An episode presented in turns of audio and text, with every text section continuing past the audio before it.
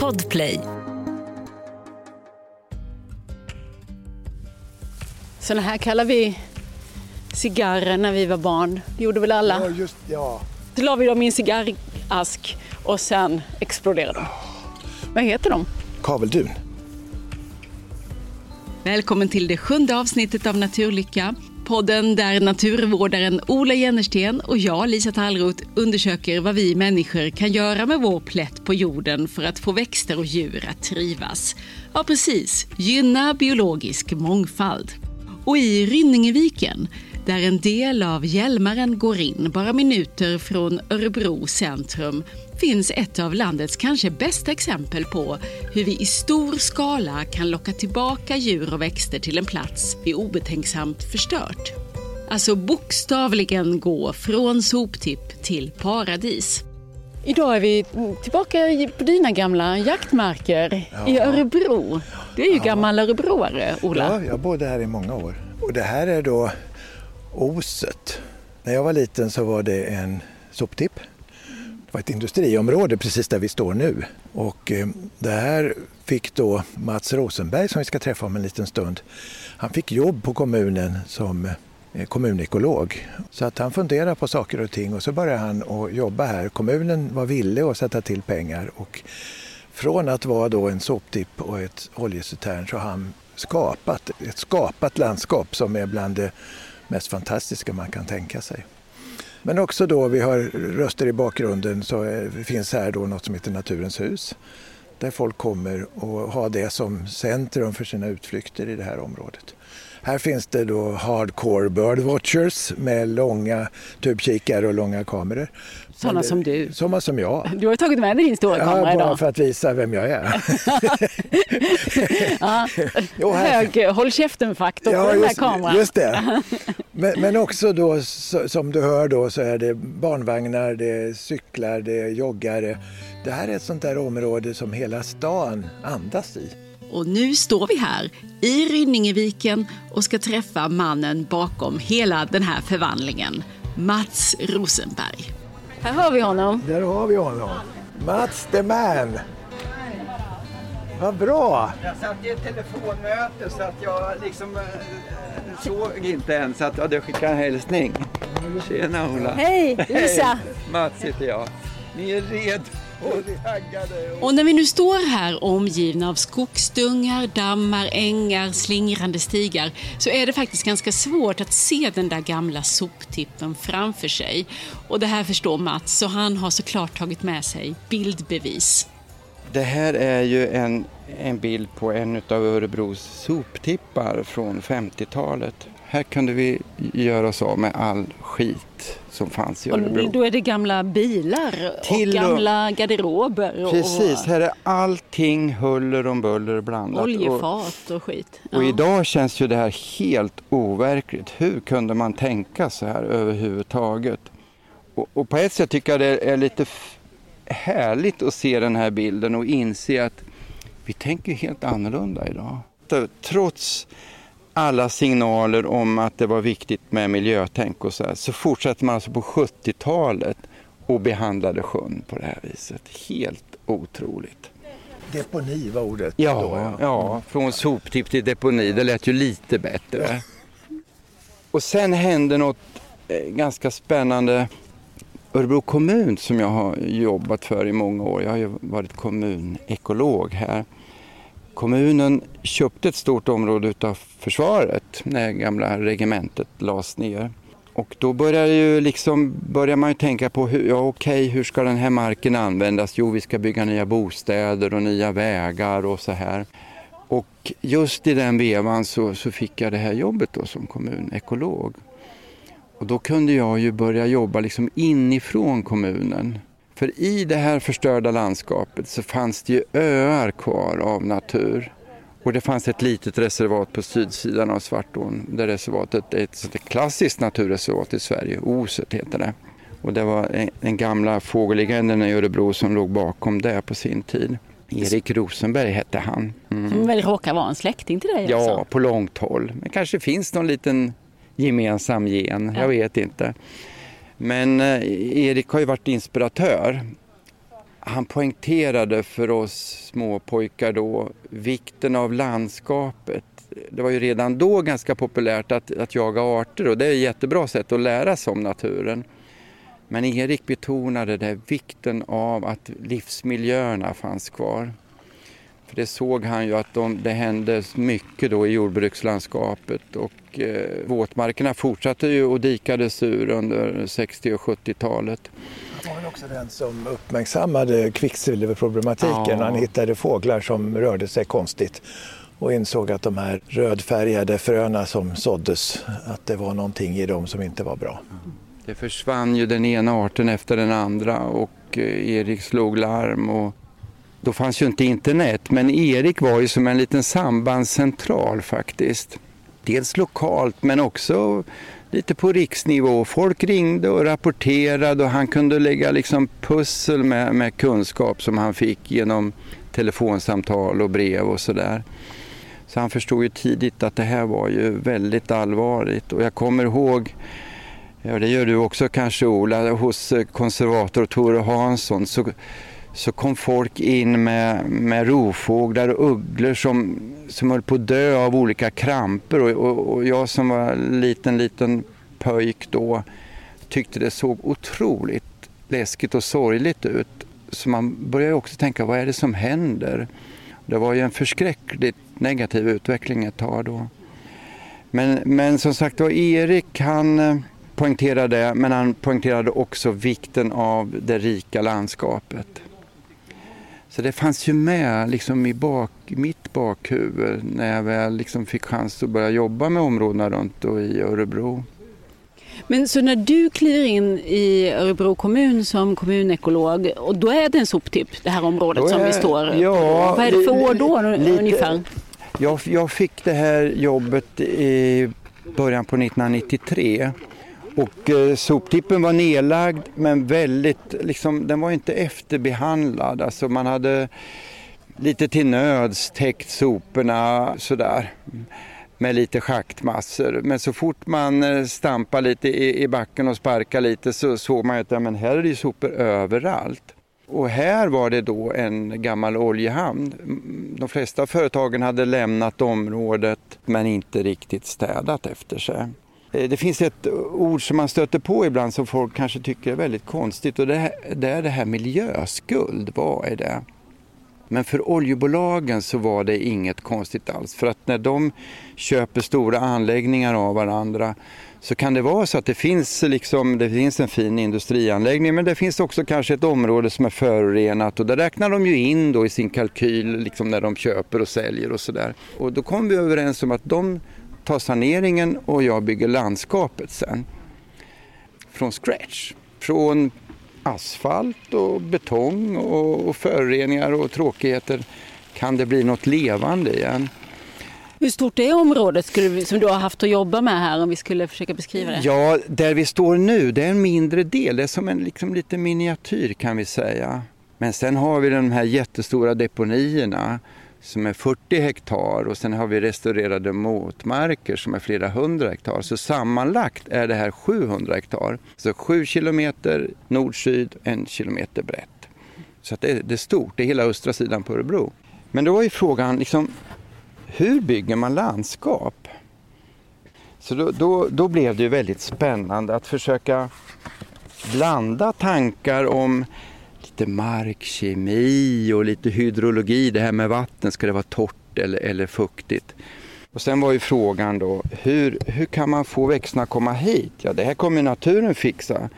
Men tänk om det blir brännässlor och kirskår de första hundra åren, det är ju inte så kul, då vet jag ens om blir av med jobbet. Vi måste hitta på något smartare sätt. Så då tog, tog vi kontakt med Länsstyrelsen och så frågade, får vi slå ängarna i Garpitans nationalpark? Vi vill slå lite tidigare och vi vill ta hand om höet. Ja, men varför då då? Jo, vi tänkte använda den här fantastiska genbanken. Alltså banken av arter och anlag som finns där. Och istället för att det går på kompost så vill vi lägga ut det här nere i det här nyskapade området. Då tyckte ju Länsstyrelsen att det där var ju inte någon, någon dum idé. Det är värt att prova. Så då fick vi tillstånd till det.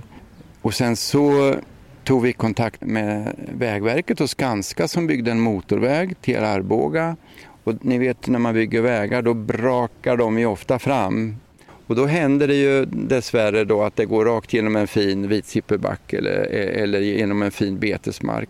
Och då frågar jag dem på Skanska, får jag ta det där, de där ytskikten, den levande huden av, av levande jord med växtdelar, med planter, med mikroorganismer och allt. Och så använda den som en duktig läkare gör när han transplanterar hud på en brännskadad människa. Så räddar vi livet på människan och så räddar vi livet, får tillbaks livet kanske i ett förstört område.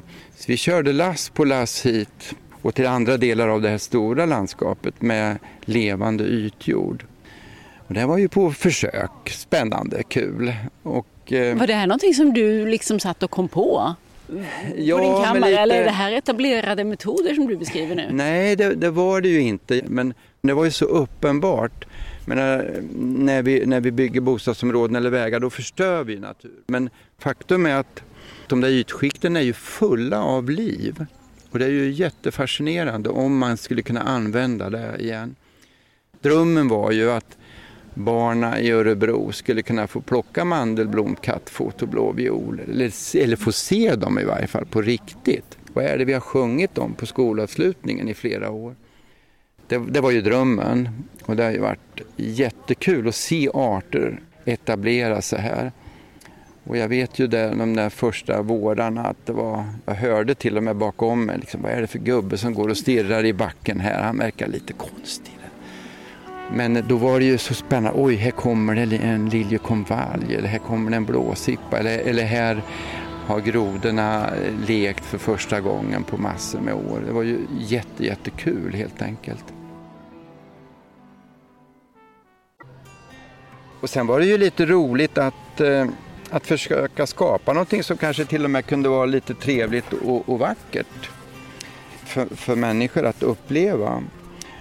Ja, men det var väl hela syftet med det här projektet? Precis. Ett landskap, ett rikt landskap för växter och djur, men också ett landskap för människor. Så eh, man, man skulle kunna säga att jag, jag har använt flera olika verktygslådor i, i projektet som helhet. En, en verktygslåda står det ju ekologi på, och det är ju vad växter och djur kan behöva för att kunna leva och trivas. En verktygslåda har det stått ekonomi på. Vi ska kunna ha råd i kommunen att sköta. Inte bara det här området som är stort och flera hundra hektar, utan vi har flera tusen hektar mark som vi har skött. Jag är pensionär nu. Sen var det en verktygslåda som folk tyckte var lite konstig sådär. Och den stod det ju psykologi på. Vad uppskattar vi människor? Vad tycker vi om för någonting i landskapet? Och den verktygslådan är, innehåller ju då kanske en, en tio femton olika verktyg. Ett sånt verktyg är ju vatten. Alla tycker om vatten. Från den lilla källan eller bäcken till det stora havet. Ett annat verktyg är ju rumsbildning. Rumsbildningar kan vara små eller stora. Blommande landskap är ett tredje verktyg. Ett fjärde verktyg är rundade linjer och former, och det ser ju hur stigarna slingrar sig fram här. Vi människor går ju aldrig i, i räta linjer och nittio graders vinklar, utan vi följer landskapet. Så, så där tycker jag har varit jättekul liksom, att bygga ett landskap från scratch som både är bra för människan men också för den biologiska mångfalden. Och hur många år tog det innan du hade en plats som du kunde känna dig stolt över och som, som örebroarna ville åka till och besöka? Alltså, allt har ju gått så successivt, och det beror ju på att vi dels inte hade massa pengar, utan vi har ju fått tagit hjälp av Världsnaturfonden och olika stiftelser och, och Naturvårdsverket och sådär. Och så småningom så, så lossar väl plånboken lite inom kommunen också. Så vi har fått göra en liten bit i taget, och det har ju tagit alltså... bortåt tjugo år, det låter ju förskräckligt länge. Alltså, men ekonomin och att sakta men säkert bygga upp kunskap om hur man kan göra har ha gjort att det har tagit lång tid. Men kan man säga nu när vi står här att alla rester från sopberget, alla utsläpp som var, mm. är det borta nu? Nej, tyvärr. det är kvar i, i många fall. Här i, i den gamla oljehamnen är det borttaget till väldigt stor del. Och sen har vi byggt in för säkerhets skull några liksom sky- gjort vissa skyddsåtgärder ifall vi har missat någonting. Dammarna, de är skyddade av, av täta, tjocka skikt av blålera som eventuella föroreningar har svårt att tränga igenom och sådär. Men om vi tar de här stora deponierna, där är det faktiskt alla sopor kvar. Men det vi har gjort där, det är att vi har, vi har täckt dem med ett tjockt, tätt lager av, av lera och morän. Så man kan säga att vi har lagt ett lock på deponierna. Så nu när det regnar mycket eller när snön smälter, då får vi en ytavrinning. Och tidigare så sipprar det här rena, fina, klara vattnet ner bland soporna och sen så läckte det ut i sjökanten. Så nu har vi då mycket mindre lakvatten som bildas. Men vi måste ha koll på det, kanske i hundra år eller tvåhundra år, för att se vad, vad händer i framtiden. Men varför tog ni inte bort allt? Nej, det hade varit en otrolig massa transporter att, att frakta bort flera miljoner kubikmeter. Och vart skulle det läggas? Skulle vi skapa ett nytt problem på ett annat ställe? Så strategin har ju varit att göra bästa möjliga av det på plats egentligen. Minska problemen. Och sen är det faktiskt så, det finns en, en liten, liten positiv uppsida utav, av det här med soporna. Det är så att de bryts ju ner sakta, sakta, sakta. Men det bildas en metangas utav den här nedbrytningen. Så att i de här stora deponierna så har vi metangasutvinning. Och den gasen används för att värma upp delar av sjukhuset i Örebro. Så den här väldigt aggressiva växthusgasen, den kan liksom då komma till liten nytta i slutändan. Och sen är det så att ovanpå det här täta locket av lera och morän har vi fortsatt och gjort ungefär som här i det här miniatyrlandskapet. Vi har liksom täckt ytorna med olika jordmassor, rena fina jordmassor som vi har fått då från olika exploateringsprojekt. Så vi har ett rent levande ytskikt där vi vågar ha kor och får som betar. Och de har tillgång till samma rena fina vatten som vi själva dricker här i Örebro. Eh, så att eh, problemen är inte helt borta. Men vi har minskat problemen ordentligt mycket. Och vi försöker ha koll på läget inför framtiden. Och det är ju definitivt en mycket trevligare miljö, alltså för den blotta upplevelsen kan man ju säga, hundra procent trevligare än när det var en soptipp. Du ser alldeles hänförd ut här, Ola, när du lyssnar. Ja, ja, men det här är så roligt Mats. Att höra. Jag har hört den här storyn många gånger, men det, jag blir lika imponerad varje gång, för att jag har ju bott här och jag har sett förändringen, och när man kommer hit, jag menar, vi kan ju bara stå här och titta på de som är här. Det är, här är barn som leker, här är folk som bara fikar, det är barnvagnar som rullar omkring. Det är liksom, det är ett mötesplats som har gjort Örebro otroligt attraktivt. Ja, det är sällan man säger vi ses på soptippen när man vill göra en utflykt. Ja. Men vi ska röra oss lite va? Ja. Ut i ja. området nu. Det fanns ju delar av det här området som inte var helt förstörda av sopor och andra hemskheter, men som var väldigt igenväxta. Och tittar man då på gamla kartor från artonhundratalet och början på nittonhundratalet, då såg man att oj, det var väldigt mycket som var annorlunda, bland annat på han Erik Rosenbergs tid. Då fanns det spobar och tofsviper och andfåglar och så här ut med de här strandområdena. Men eh, nu hade det växt igen under nästan hundra år, och i och för sig ganska trevliga miljöer för små sångar och bofinkar och, och, och sådär. Men så här ser det ut på ganska många ställen ute efter Hjälmaren, att det är väldigt igenväxt. Tänk om vi skulle också vrida tillbaks klockan och få tillbaks de där arterna som har försvunnit de senaste hundra åren. De som behövde det där gamla öppna kulturlandskapet med slotterängar och sanka betesmarker och så. Så det här har ju varit också en stor viktig del av alla jobb här. Att återskapa lite av allt det där som försvann för hundrafemtio år sedan när man sänkte Hjälmaren och torrlade halva Närkeslätten. Man odlade upp ungefär tjugotusen hektar våtmark. Det var viktigt på sin tid, för det var, det var svält och besvärligt och jättestor utvandring från Sverige. Just den här typen av våtmarksrestaurering, det finns nog ingen annan typ av arbete som genererar resultat så fort. Alltså, om du gör en sån här restaurering nästa år på våren så står tofsviporna där. Ja. Och det är väldigt tacksamt. Den, den gamle bonden för, för hundrafemtio till tvåhundra år sedan var väl inte i första hand så mån om olika vadarfåglar och olika blommor. Utan man, man använder marken på ett sätt som var väldigt gynnsamt för, för många arter. Och det är det vi efterliknar nu, kan vi säga.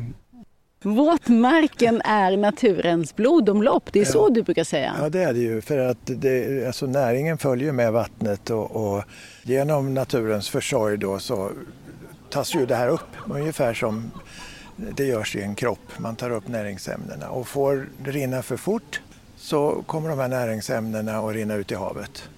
Och stoppas det upp av en damm eller en, en kurvig å där det får rinna sakta, då används det av vegetationen.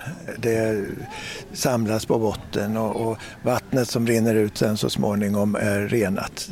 Det där har man ju visat väldigt snyggt att för hundra år sedan, där det fanns våtmarker överallt, då var det som en vättekstrasa över landskapet. Vattnet som rann ner stannade till.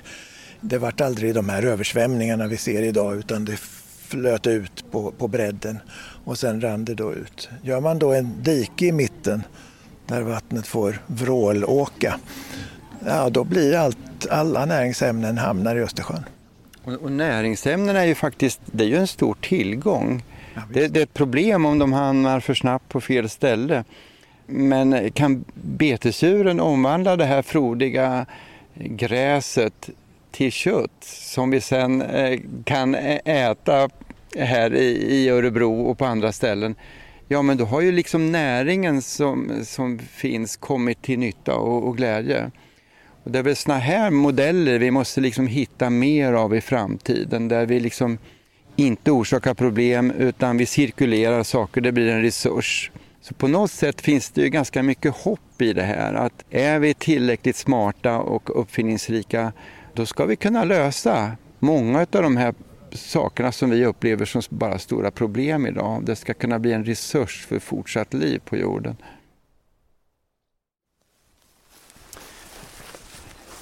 Men här där vi är nu får ni tänka er liksom ett jättestort asfalterat område med omlastningsstation här för, för gas och oljeprodukter. Det kommer en järnväg in här. Och nu är det ett grönt landskap och man skulle kunna kalla det för en, en biologisk mångfaldspark kanske. Det är inte som en stadspark med fina rosenrabatter, utan det är ju ett område som sköts då med slotter lite på ett enklare sätt, med vilda växter. Men nu är vi här i mitten på september, så det är mycket som har blommat ja. över förstås. Så hjälp mig att se lite, vad är det för växter jag skulle få se här om det var, vi var i blomsäsong? Ja, om, om vi vänder oss om så den här lilla kullen, den, den är väldigt trevlig. För här finns det då massor med mandelblom. Det finns daldockor eller smörbollar, sägs det på en del håll i landet. Det finns fibler utav olika slag, det finns nästan tvåhundra, drygt tvåhundra olika växtarter. Och här alldeles framför oss i kanten på den här lilla minivåtmarken som du ser här. Här hände någonting för två år sedan som jag tyckte var jättekul. För helt plötsligt efter nästan femton år så dök det upp en, en orkidé här. Och man undrar ju, hur har den kommit hit? För det är liksom inget som har avsiktligt transplanterats. Men vegetationen i den här lilla våtmarken, den, den kommer från en dikesrensning. Jag såg att det var ganska artrik vegetation i, i ett dike som man höll på bara ja, fördjupade och sådär. Så frågade jag, kan jag få ta det där materialet? Och vi la ut det här tunt skikt på mellan tre och fem centimeter. Och du ser framför oss nu. Det fanns de som tyckte, ja men Hjälmaren är så nära, du ska väl öppna nu? Ja men hur blir det då? Då kommer det blåsa liksom på, på våren här från nordost, rakt in i området. Det känns mer spännande att man successivt kommer från det ena rummet till det andra och så småningom så kommer det öppnas, kommer vi se om en liten stund. Om, om man kombinerar det, ser här är ju klippt lite grann, alltså det är ganska prydligt och sen är det supervilt på sidan om. Kan man kombinera det, att de ser, ja men här är skött, det finns en härlig bänk att sitta och sådär, då tycker folk att ja men oj vad spännande ändå. Och just här är det som att man, här går vi in i Amazonas nu. Otroligt billigt sätt att komma till Amazonas och cykla ner eller ta bussen hit. Och så går man in i den här regnskogsvärlden. Man kan säga att det här är ju Nordens motsvarighet till, till de tropiska regnskogarna. Vide, alar, nästan omöjligt att ta sig fram i den här terrängen. Men här finns det ju bäver då, här finns det mindre hackspettar och stjärtmesar. Det var ju så när vi gjorde ordning den här byggnaden som, som vi har bakom oss, som är egentligen lite café, restaurang för alla besökare.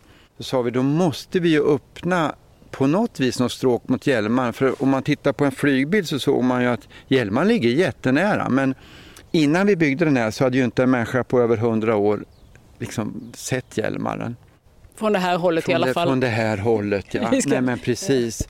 Så att här har vi då byggt en stig på det där gamla, gamla sättet som man gjorde faktiskt för många hundra år sedan. Det ligger en, en rustbädd här i botten av gamla grantoppar. Täta, tjocka knippen. Då här är det ju liksom elva meter lersmäck som den här rustbädden ligger på. Eh, ovanpå På rustbädden så ligger det bergkross och så finare fraktioner så det här gruset överst.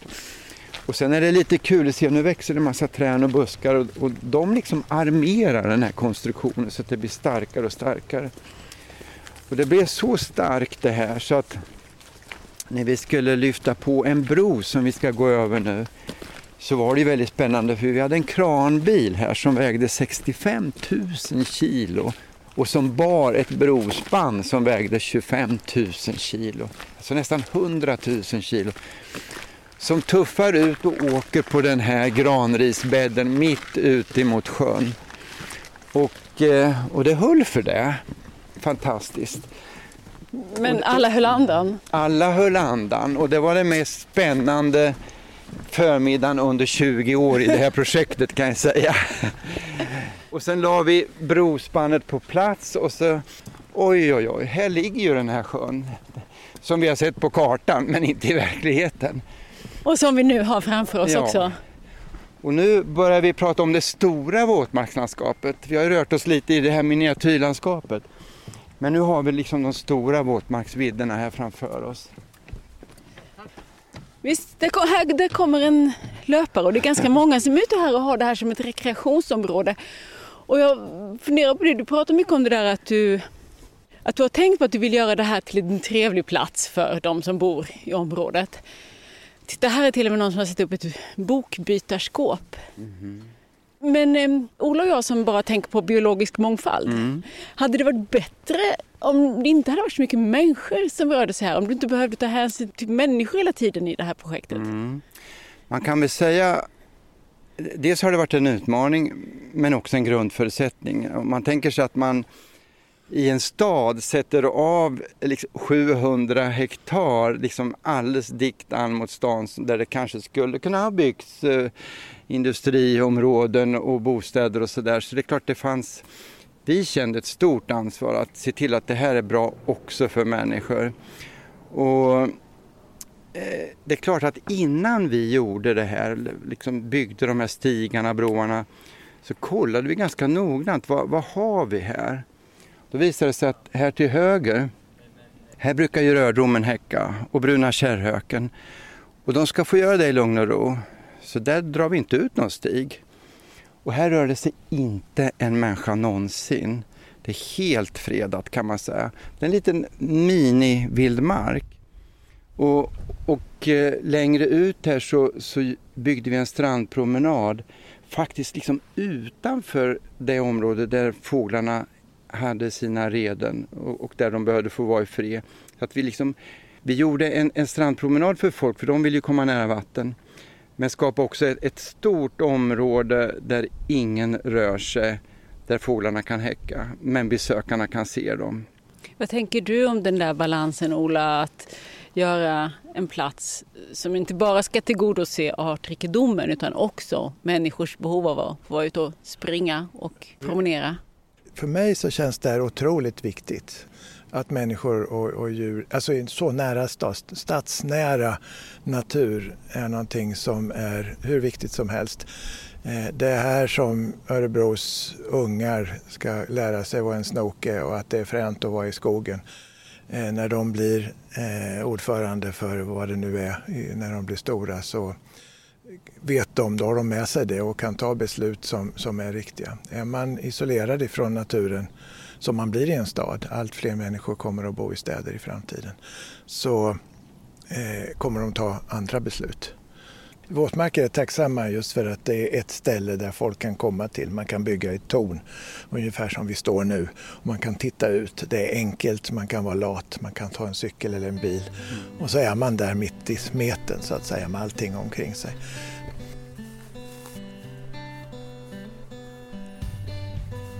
Men om jag skulle få kunna ge ett litet råd till planerare eller till kommunekologer eller den intresserade allmänheten, liksom, då tycker jag det är att låta människan få vara med och uppleva.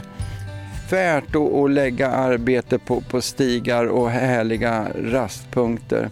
Det ska kännas som att det är en tillgång, tillgång i landskapet, tillgång för människor. Då är det otroligt mycket lättare att, att kunna ta sådana här beslut om skydd av värdefulla stadsnära landskap. Den här podden heter ju Naturlycka. Och vad betyder det för dig? Vad tänker du på när du hör det begreppet? Jag tyckte det var så otroligt härligt namn. För det, det här är någonting som jag känner djupt i mig. Att glädjen att få vara i naturen och njuta av små magiska ögonblick eller, eller stora stunder i fantastiska landskap. Det ger liksom en djup inre glädje för mig. Det är vår plats på jorden och jag kan känna att i livets stora värld på jorden så, det, så är det här vi har vårt ansvar. I vår trädgård, i vår park, i vår förening, i våra reservat, i våra nationalparker. Det är här vi kan liksom bidra med vår lilla pusselbit. Och det är väldigt fint att få göra det och vara med om det. Vi kanske ska låta det bli slutorden. Ja, alltså, det, alla de här orden här på slutet var ju fantastiska slutord. Det blir nästan så här religiös lycklig. Det lyser i ögonen på dig, Ola. Ja, jo, verkligen. Det här är så fint. Ja, Mats the Man, som Ola kallar honom. Mats Rosenberg, tidigare kommunekolog i Örebro, som visade oss sitt och allas vårt Rynningeviken. Ola sprang förstås runt och fotade när vi var där. Hans fantastiska naturbilder hittar du på Instagramkontot Naturlycka Ola Jennersten. Nästa gång vi hörs, då har vi styrt kursen mot Dalarna för att gå i skogen med svensk insektsforsknings Grand Old Man. Alltså en av Olas riktiga idoler, som du förstår. Han heter Bengt Enström och med honom ska vi titta på det livsviktiga myllrande livet i det döda trädet. Så de här två olika röttyperna på gran, det är de som styr hela den här mångfalden sen av skalbaggar och av lavar och mossor och allting. Mer om detta nästa gång vi hörs här i Naturlycka. Och vill du veta ännu mer om biologisk mångfald och våra olika arter, då ska du såklart läsa Ola Jennerstens bok med samma titel, Naturlycka. Alla avsnitt av Naturlycka hittar du i gratisappen Podplay eller nytt avsnitt varje torsdag på alla andra plattformar. Vi som gör den här podden, det är jag, Lisa Tallrot, och Ola Jennersten. Och för ljudmixen svarar Mats Liljenberg. Naturlycka är en podd från Bazar förlag. Podplay.